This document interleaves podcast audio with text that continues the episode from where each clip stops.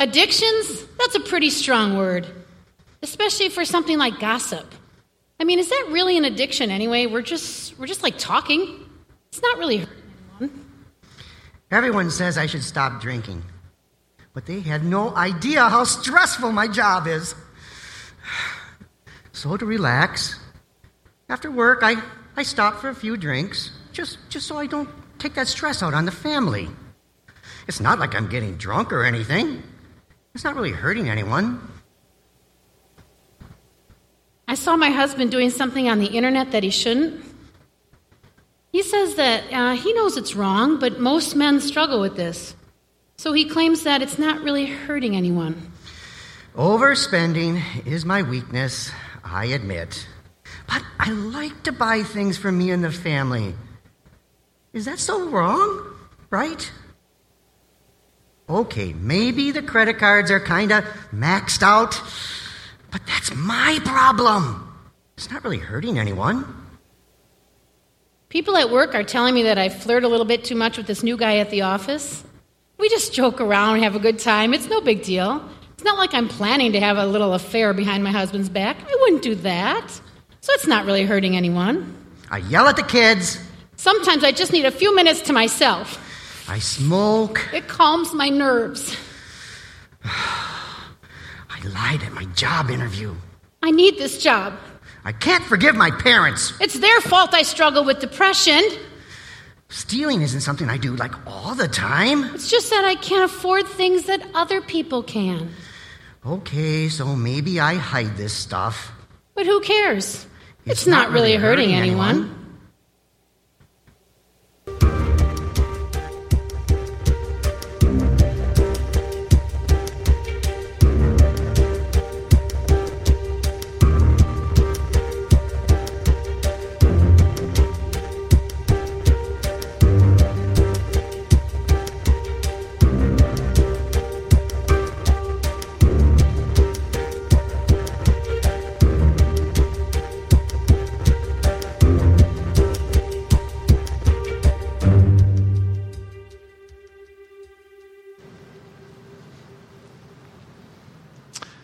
right, Christ Church. I'm Pastor Bob, lead pastor here at uh, Christ Church. Uh, welcome. Glad you're all here. Uh, upper room, glad you are there and worshiping and having a powerful experience there, as well as obviously all our folks uh, joining us uh, online this morning. And uh, by the way, wasn't that awesome, that drama thing? Didn't they do awesome? Yeah, it was. They deserved that. Uh, and it's really insightful uh, to, uh, to inform us as we think about our topic this morning, right? We're in our series about uh, baggage. This is our second, second week. Uh, and last week we kind of hopefully laid the, laid the groundwork, right, of just uh, understanding baggage in general and how we respond to baggage. And now in these next weeks, we're going to take, take a more intimate dive, a little, a little deeper dive into uh, some specific kinds of luggage, right? Your Samsonite, your American Tourister, whatever it is, right? But take, take a little deeper, deep, deeper dive and a little heavier uh, dive. And so today uh, we're going to talk about uh, uh, addiction. And uh, even as I say that, I know that there's probably a couple responses happening in the room. One is that you may be sitting there and saying, Well, okay, good, I can check out on this one. I'm fine, I'm not really uh, addicted to anything, you know. Well, okay, if that's a response, to, response tune back in, will you? come back for a minute because you may be surprised as we look at how the, the Bible understands uh, addictive uh, behaviors. You may be uh, surprised. For example, self disclosure here. Uh, my wife tells me that uh, one of the things I struggle with is uh, letting go of things, right? I'm a, I'm a saver, right? Um, I, I, teach and preach and all that radical generosity stuff. I believe in that absolutely.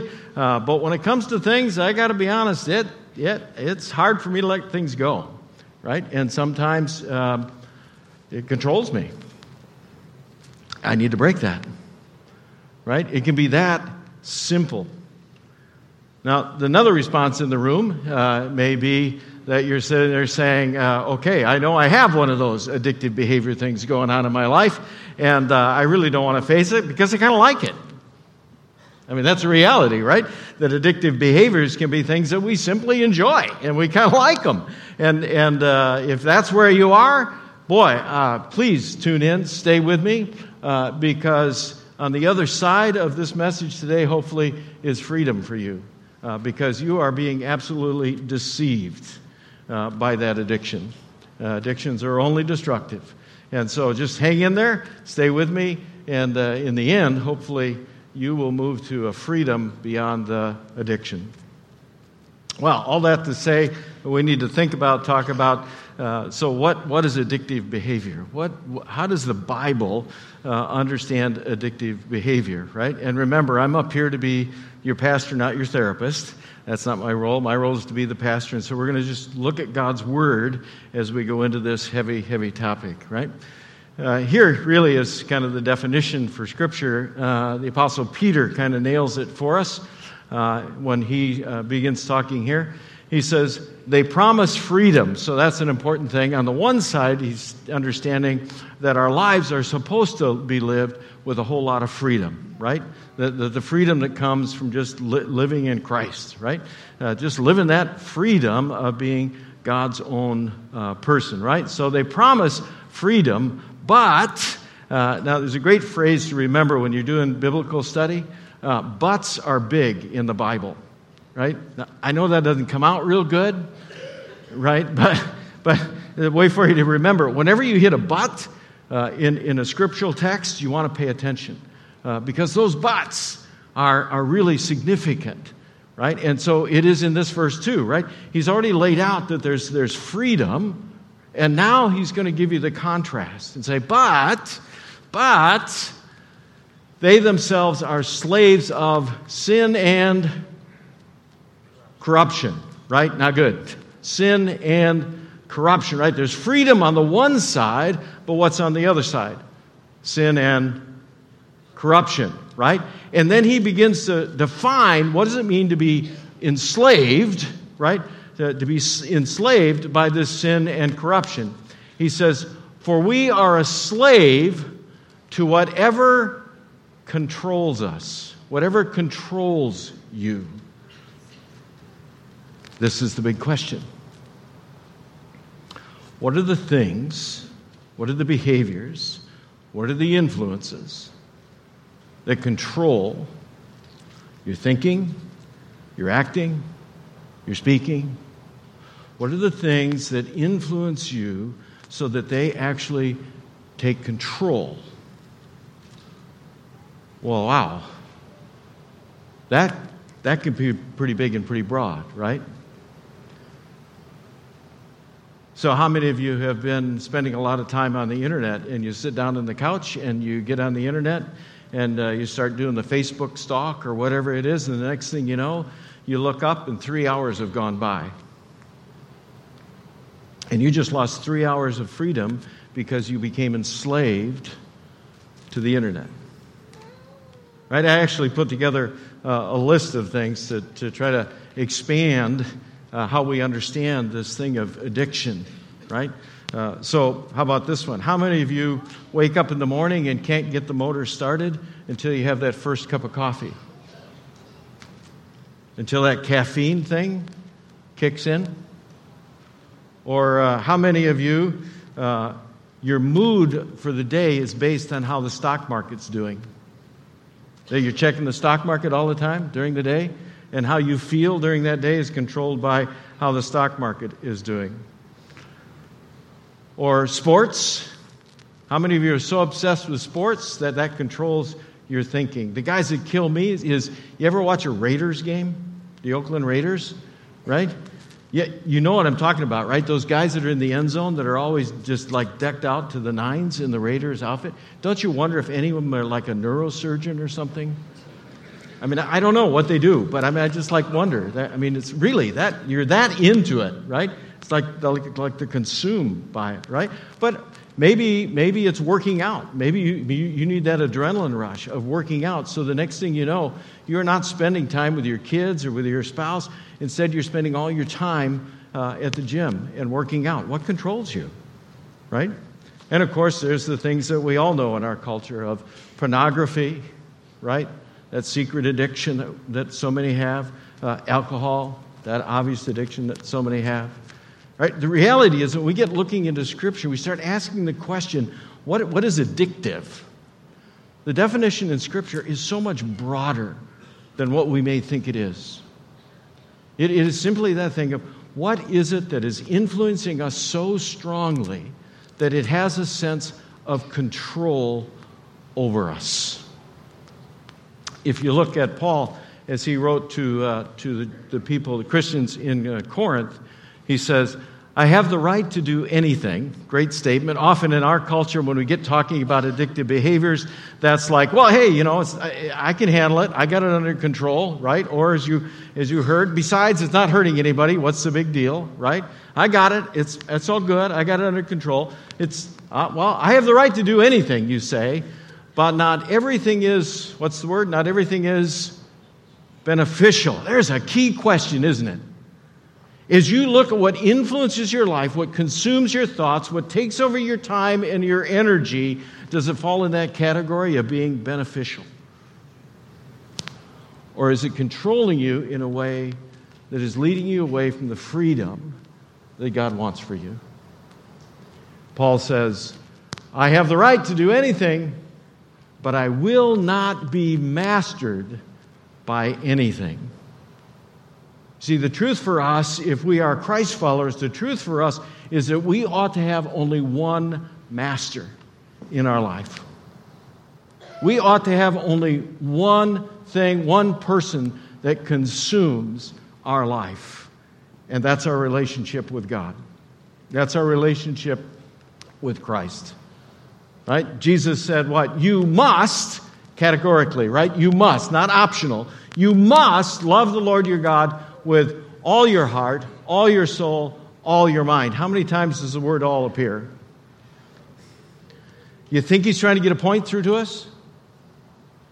You see, this is the challenge when we get to the baggage of addictive behavior. It is that influence that somehow tries to influence or take control of our lives, and it steals away from us our relationship with Christ. And if it seals our relationship with Christ, it's going to steal away our other relationships as well. I mean, we can sit down and we can say, well, what are the most important things in our life? And we say, hey, God is number one, our spouse is number two, our family is number three, right? We're all on board with that. And yet, when you look at how you spend your time and your emotional energy, when you look at how you spend your life, what's controlling you?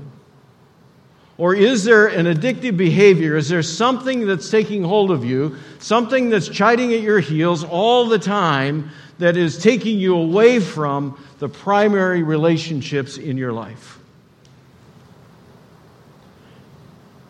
Here's the truth. You ready? If your spouse is challenging you about something in your life, that somehow something in your life is becoming too important, you need to listen. If you have a, a couple other people in your life, some friends in your life, who are, who are coming to you and they're challenging you about something in your life, you better listen. Because they're trying to help you understand there is something addictive that is stealing your freedom. And you need to listen. For us, we are supposed to be absolutely all in absolutely all in what it is to have Christ as the sole master of our lives, that nothing else controls us. Why? Because that's where the fruit lies. That's where our life lies. That's where freedom comes from. That's where everything happens that is good and pleasing and honorable. Right? Jesus describes it using the vine image. And he says, Yes, I am the vine, you are the branches. Those who remain in me and I am them, they're going to produce what? They're going to produce much fruit. Fruit good? Right? That's the image. They're going to produce much fruit. But here's the contrast. But for apart from me, you can do what? You can do nothing. You see, when we let these addictive behaviors take hold of us and draw us away from our fundamental primary mastery relationship with Jesus, it ends to nothing. Addictive behaviors are consuming and destructive. And so we need to be able to be honest. We need to be able to look at it, name them, and call them out. It's what we talked about last week. In our first step, when we deal with our baggage, we take our bags. We just look at our lives and we get real with our lives and we take our bags. We call it what it is.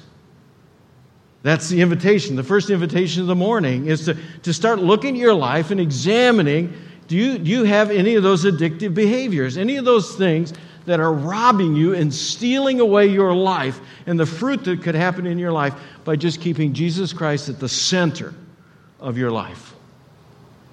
Take your bag. If you say, yep, you know what? If I'm honest, I do. There's things that just have way too much influence in my life. What do we do? Well, the answer last week was, was the same as this week, right? Is, well, you, you just got to be able to take it to the cross. I had one of our folks uh, talk to me this last week about last week's message. You know, I get that every once in a while, right? And uh, they said, you know, Pastor, you, you said we need to take it to the cross, but what, what does that mean?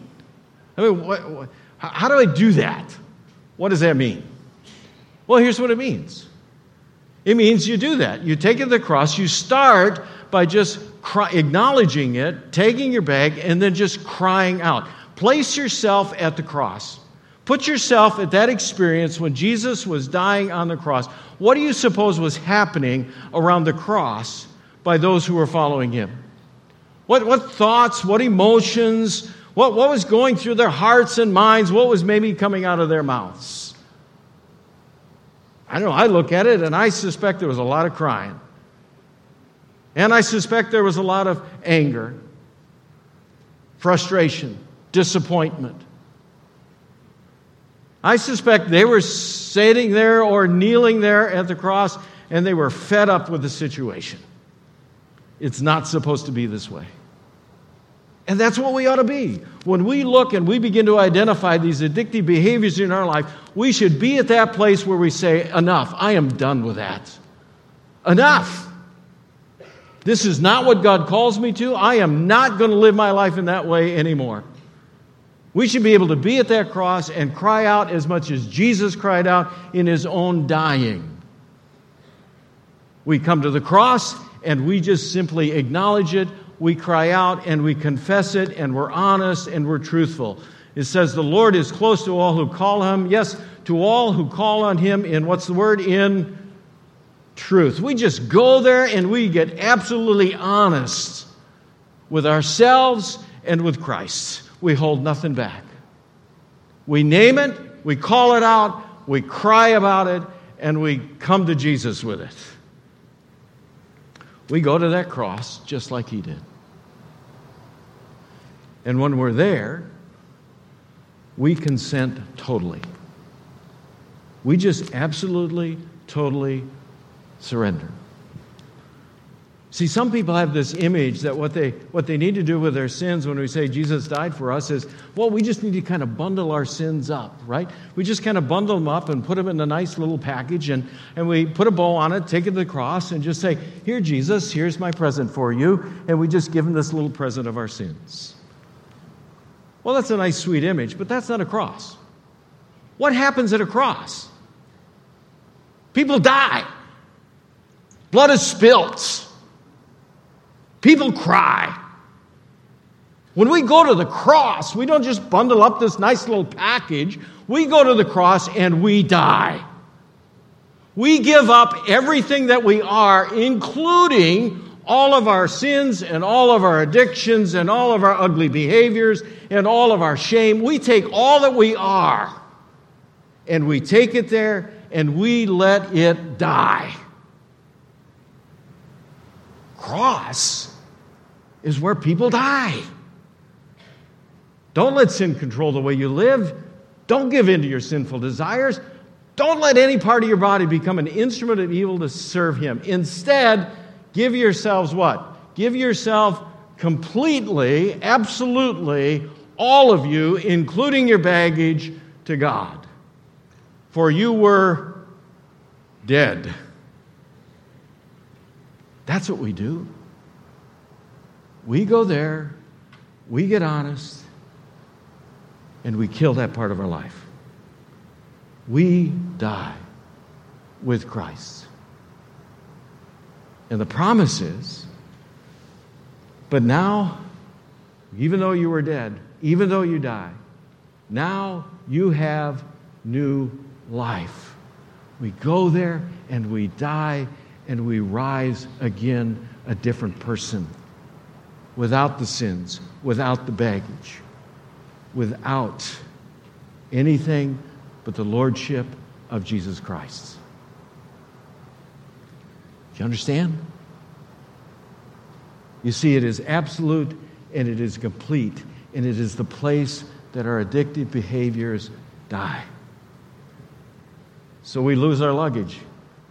We lose our luggage at the cross. If you're absolutely honest with yourself, what is it?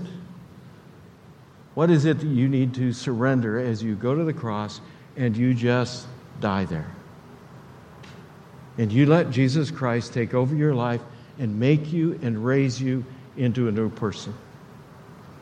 And what is this new person? Well, we, we come away from the cross alive and a new person, captivated now by Christ and by his promises over our life. We come away from there captivated by Christ and by his promises over our life. And so Paul can say, here's a guy who died, right? Who died and rose again in his life. He says, For I can do everything through Christ who gives me strength. You see, Paul died, and now he says, Listen, I live and I live for Christ. In his new life, as he walks away from the cross, he now lives for Christ. We live saying there is nothing else that controls our life. There is nothing else that is a master of our life but Jesus Christ and Him alone. How do we know? Because that's who God is. That's what God does. He does what we can't do for ourselves. This is great. In Ephesians, that same Paul says, But God is so rich in mercy, and He loved us so much. You see, we can die because we know His promises over our life. We know He is rich in mercy. Bible's way of saying He's never going to run out of it. He is rich in mercy. We can die at the cross and become a new person because we know His love for us is constant. He loves us so much that even though we were dead because of our sins, He gives us, gave us life when He raised Christ from the dead. You see, we rise up and we are a different person because now we live under the mastery of Christ, and He can do for us what we can't do for ourselves. Guys, can you advance it for me? My clicker just died for some reason. If uh, you look, oh, that's why somebody's being called. Now we know why. if you uh, go ahead, you got it? There we go. If you look at Ephesians, Paul again, uh, he understands the resources that are available to us. And so, if you're struggling with something that is trying to control your life, it's to understand uh, who God is and what God can do for you, right? And so, Paul says, I pray that from his unlimited resources, what are his resources? Unlimited. Right? Think about that. His resources, what He can do in your life, is unlimited. You see, His power, His love for you, His mercy for you is so much greater and so much bigger than just a beer. His love for you, His, His grace and mercy in your life, what He can do for you is so much greater than anything else that you can name that's trying to take hold of your life. He can do what we can't do for ourselves. He has unlimited resources, and He is able to empower you with an inner strength through His Spirit that He can lead us into a freedom that we can't accomplish on our own. We die to ourselves and we just rise to Him and He becomes everything. So, what's the answer? We become a new person after we leave the cross. We become a new person. And that person just trusts God more and believes God more. It just trusts God more and believes God more. How do we do that? Well, we trust God more we believe God more Well, we just start living God and doing things God's way. We give up the addictive behaviors because we just start taking in more and more of God in our life and we employ His unlimited resources and we employ His mighty weapons. Comes out of Second Corinthians. We use God's mighty weapons, not worldly weapons, to knock down the strongholds. Right? We need to overcome our addictive behaviors because we let God's mighty weapons do the work that we can't do for ourselves. What are the mighty weapons? Here is a great example out of the book of Acts. Simple, great example out of the book of Acts where God just comes in in power and strength and accomplishes for Paul and Silas what they could not do for themselves.